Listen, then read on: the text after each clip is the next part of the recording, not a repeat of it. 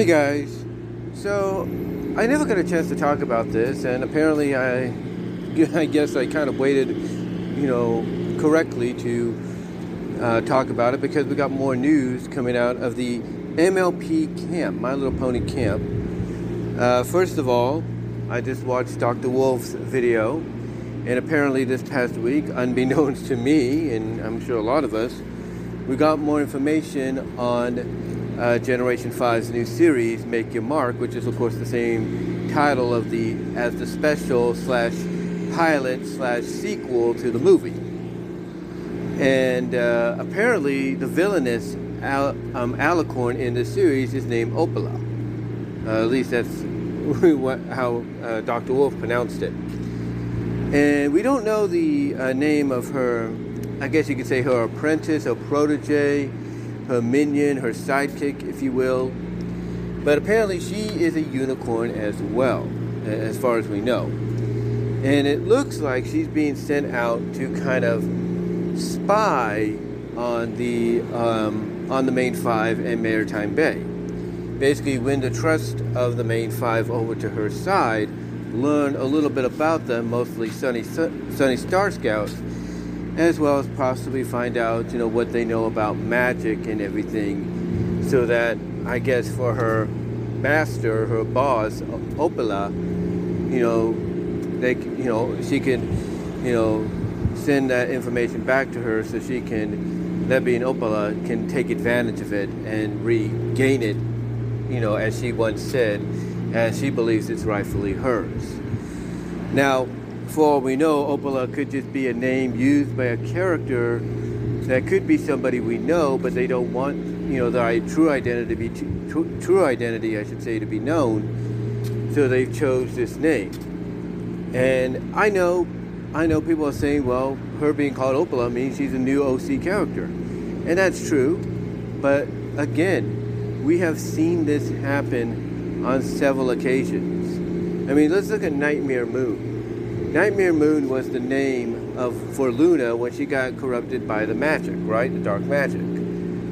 You know, Daybreaker is the name of Celestia's corrupted side, as we saw in uh, a royal pro- in a royal problem in uh, Starlight's dream sequence. So we know that the ponies take on different names when they get corrupted. So Opala could be a name taken on by a character that we already know, but you know, we're not entirely sure on who it's going to be. Anyway, anyway, we got more information, screenshots as well to go go with it. And I do agree with Doctor Wolf, and I do apologize for the train in the background, but I do agree with Doctor Wolf on this.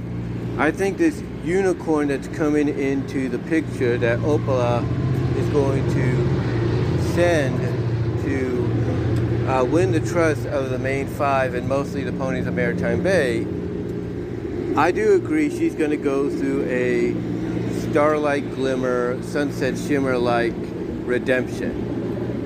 But it's not going to be, you know, like we've seen before. It's not going to be like, okay, with, well, with Starlight, it was kind of like an exception, if you will, because she began as a villain at the beginning of season three, uh, season five. She began as a villain at the beginning of season five, and you know, throughout season five, she would always follow uh, unsuspectedly, unnoticeably uh, Twilight and her friends, or just Twilight sometimes. You know, thus resulting in what we got at the end. So Starlight's kind of an exception to where, you know, um, it kind of took a whole season for her to be redeemed. Aimed and everything, for her to go from being bad to being good at the end, and then to really kind of hammer it home and to kind of say like, hey, look, she is good, and she still got a, but she still got a lot to learn about, you know, leaving her past behind her and leaving her villainous tendencies, you know, in, in the garbage. Yeah, that took another season and a half. I'll, I'll give them that. I'll give them that season six and parts of season seven kind of. And even parts of season eight kind of followed through on Starlight being fully redeemed, because you know she still was, um, still I guess, still tempted by her old actions, if you will. Anyway, anyway, you know, I could see them doing something similar with this this this unicorn apprentice uh, min, minion sidekick of Opala's. I, I I could see them, you know, doing something similar with her. You know, maybe they'll follow a similar path as what they did with Sunset Shimmer and Equestria Girls. I mean, everybody says that they look at, what is it, Rainbow Rocks as basically the best redemption story for any villain turned hero um, ever. They liked the writing, everything they felt was perfect. So they, to me, I think what we're going to get is a bit of a bit of an, an inspirational uh, piece here and there uh, from Generation Four into Generation Five with this character. Like they're going to take certain moments, uh, you know, certain moments and certain um, storylines, if you will, and kind of change them up a little bit, combine them, so that even though you could sense a familiarity to them, they'll be different enough uh, for you to see that the plan in the long run is to redeem this, to redeem this uh, unicorn who's being led down the wrong path. Now, what Doctor Wolf didn't talk about is we could be maybe in for a twist. We don't know, but the screenshots may say otherwise, but we'll see. But yeah, it definitely looks like, you know, Netflix, Hasbro, you know, they're giving, you know, E one, all of them, Boulder Media, they're giving all of us the information we've been wanting for a while, some more information basically on who the, what, what the villainous name is, you know, what the uh, apprentice, her sidekick, is going to be, you know, playing, you know, as far as her role go, goes um, in the in the series.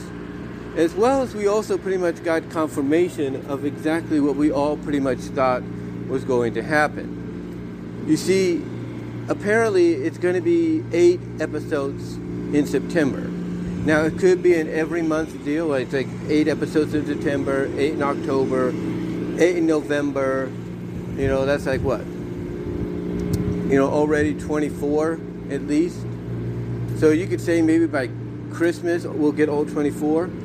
We don't, we're not really sure. I mean, it would make sense because if you're going to do the Christmas special in November and it pretty much contains spoilers as to what happened in the first season of Make Your Mark, then, you know, It would make a lot. Then it would make a lot of sense to get the series done by, or get the first season done by then, because, you know, like I said, you know, if you show the Christmas special before then, and you're still kind of in the process of putting out all the other episodes uh, for the first season, then, like I said, that's going to spoil what's happened. It's going to spoil what's happened. So, it looks like it's going to be eight.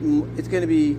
Eight episodes a month, at least. That's what I'm thinking. It's going to be eight episodes a month, or maybe it's going to be eight episodes in September, maybe six, you know, um, six in October, four in November, and then maybe four in December. We don't know. We don't know. Or it could be eight in September, six in October, and maybe eight in November, and then you get the you get the special to kind of wrap things up. But again, we're not sure. We're not sure how they're gonna uh, put this out there. But it does, but it does feel like that might be the plan, especially if Hasbro says, "Hey, get as mo- get most of the season out, get most of the first season out in time, so that when we bring, so that when you air the special, the Christmas special, you know, people won't be won't have to worry about being spoiled." Because if there's one thing that M L P has always been known for in its history, whether it's Generation four or even Generation five to an extent, if there's one thing people know that M L P has a tendency of doing, and that is, you know, being spoiled because of certain event, because of certain things that are showcased before anybody else sees them, or before stories that they're associated with are, are even aired, if you know what I mean.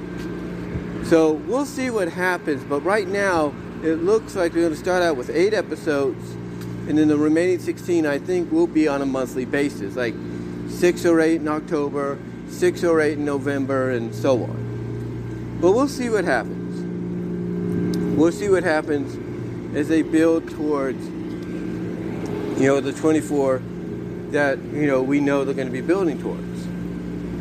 Now, you might say, well, what if they hold off? And what if they go that traditional G four route and say, okay, here, we're going to do eight episodes here and eight episodes here, and then that's it. And then they decide, okay, now we're going to do six episodes each, and then that's it.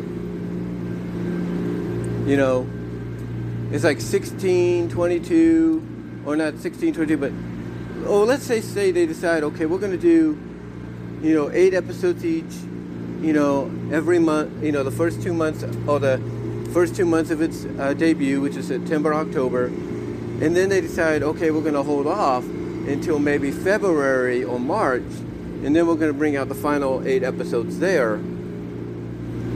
You know, maybe that might, maybe that might be the strategy they go with, but, you know, we'll have to see. We will have to see what, you know, they plan to do in the near future. But, yeah. But, yeah, you know, we did get more information, and I can't wait. I can't wait till the end of uh, next month to, to see these episodes. And, again, if it's a monthly release, you know, at the end of each month, going forward for the rest of twenty twenty-two, maybe twenty twenty-three, we, you know, I'll be cool with it. I'll be cool with it, but we'll have to see. We'll have to see what they they bring to the table and everything. I will say this, though. It's going to be a little hard for a lot of fans out there, because if they're going to do what we think they're going to do, and that's dump the first eight episodes all at once, then the fan base is really going to have to hold back and be like, okay, how do we review these? You know, and they can still do it the traditional reviewing way that they've always done. But then again, they might be tempted to do maybe two or three reviews and be done with it. Or they just might wait till the first eight episodes are have been binged by everybody before coming out and, um, you know, giving their thoughts, if you know what I mean. Anyway, though, again, like I said, we got some more information, and it's got me excited.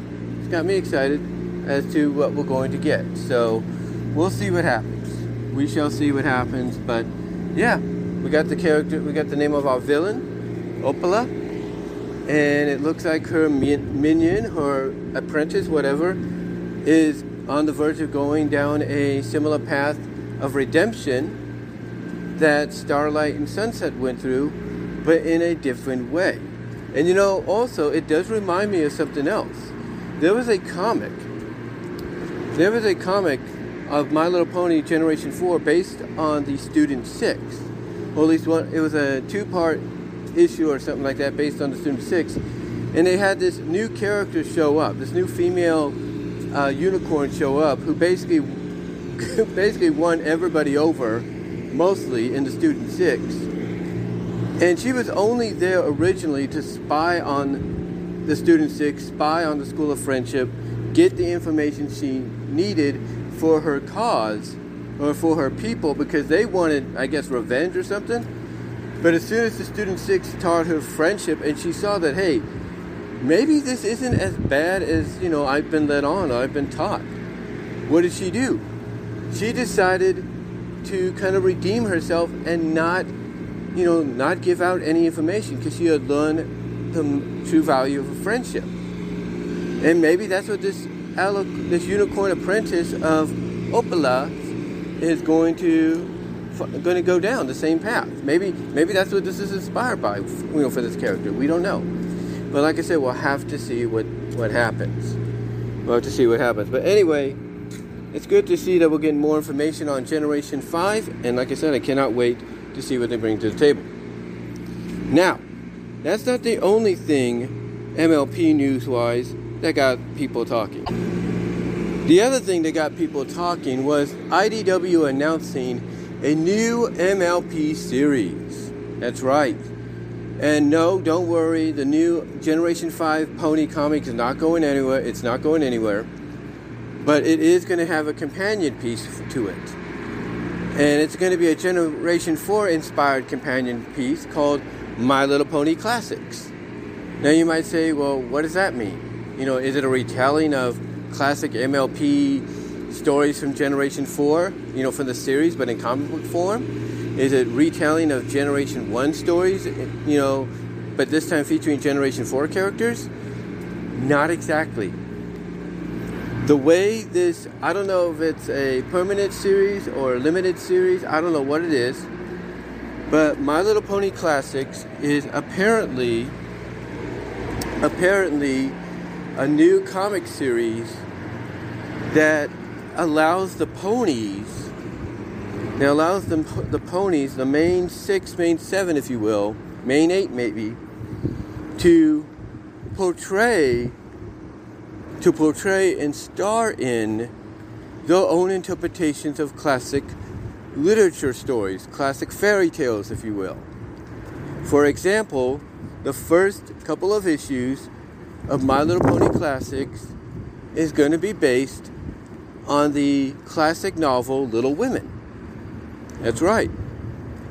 I don't know how many issues it's going to be. It sounds like it's going to be maybe three or four. But yeah, the first story in this new M L P Classics line uh, of comics is going to be based on Little Women. And when you really think about, you know, the uh, prospect of, you know, I D W and Hasbro taking the M L P franchise, mostly the Generation four portion of the franchise, in this direction, when you think of the prospect of it, I think it's a home run. I really do. I think, honestly, it is a home run for M L P, you know, in general. Because we've seen them kind of adapt classic stories before. I mean, Hearth's Warming Tale, come on. That's Christmas Carol, and they did a heck of a job. All right, they did a heck of a job. Best Gift Ever, technically, was sort of adapted from The Gift of the Magi. You know, inspiration from that. So, so to go in the direction they want to go with with this classic series, again, I think it's good. I think it's a good. I think it's a good idea. I like it. You know, I love. I love the idea that they're going to, um, you know, take the characters and put them in, in into environments, into worlds that you wouldn't expect to see them in. You wouldn't. I mean, would you expect to see them in something like an adaptation of Little Women? No. And they're putting their own little twist on it a little bit. Like, they're going to probably follow the story somewhat to a T, not really, but they're going to put their little twist on it, just like, like like I said, just like they did with, you know, Heart's Warming Tale, Christmas Carol, if you will, and the uh, Gift of the Magi kind of, ins- you know, inspiration that they put into uh, Best Gift Ever. So they're going to put their own little twist here and there. There is no doubt about it. But the question obviously is, what else could they adapt? What other, um, you know, what other classic stories could they adapt for this classics line? You know, what other stories could they adapt uh, for this classics line? Uh, going forward after they do Little Women? Well, honestly, you know, like I, like I, yeah, the possibilities are endless. You know, the, the possibilities are endless of, you know, what they could adapt. You know, of what they could, you know, you know, bring to life in the in the pages of the comics. You know. You know, down the line, especially when it comes to this classics line, you know, the possibilities are endless. The sky is the limit, if you will. I mean, think about it. They've already done, sort of, in a way, a Christmas Carol, but what if they did the actual Christmas Carol? Not just Heartwarming Eve, the way we saw it in season six, but but basically, well, Heartwarming Tale, as we saw in season six, but basically. You know, what would it be like if they fully adapted Christmas Carol, you know, I wouldn't say line for line, scene by scene, but adapted it enough to where you knew, okay, this is Christmas Carol as we know it, as we believe, as we've grown up to see it, as we've been, you know, um, accustomed to be used to, if you know what I mean. So, so yeah, you know, you know, they could, they could do something like that. They could, they could adapt other stories as well, like David Copperfield, Charles Dickens' David Copperfield, if you will. They could, um, what else could they adapt? Oh, they could, gee, well, they could adapt, um, Lord of the Flies. That would be something. You know, that's a classic. Uh, Romeo and Juliet. How they would do that is anybody's guess. I mean, I'm sure a lot of Sparity fans wouldn't mind a Romeo and Juliet with Rarity as Juliet and Spike as Romeo. I don't think any fans wouldn't mind that. Um, they could do Hamlet, if you will. Um, they could do... Heck, they could do um, The Outsiders, in a way, but with their own little twist. You know, S E Hinton's Outsiders, they could do that. I mean, again, the possibility is, you know, it's endless. It really is. They could do Miracle on thirty-fourth street, if you will. They could do Wonderful Life. I mean, again, the possibilities are limitless for whatever they could do with this classic line. It really is. And you know what's crazy is it could even wake up interest by Hasbro to, you know, animate these classic stories that they're adapting into specials in the future. To, you know, stand alongside, you know, G five and kind of let people know, hey, we've not forgotten about G four, and here's, here's our way of t- showing that. So, you know, anything is possible, in my opinion, with this with this M L P Classics uh, series by I D W and Hasbro. But I'm looking forward to it. I'm looking forward to it. I know Little Women isn't everybody's cup of tea, but for them to even adapt something like that, that might go over the heads of the younger view of the younger fans, but not the older fans, I think, you know, honestly, I think it's a great.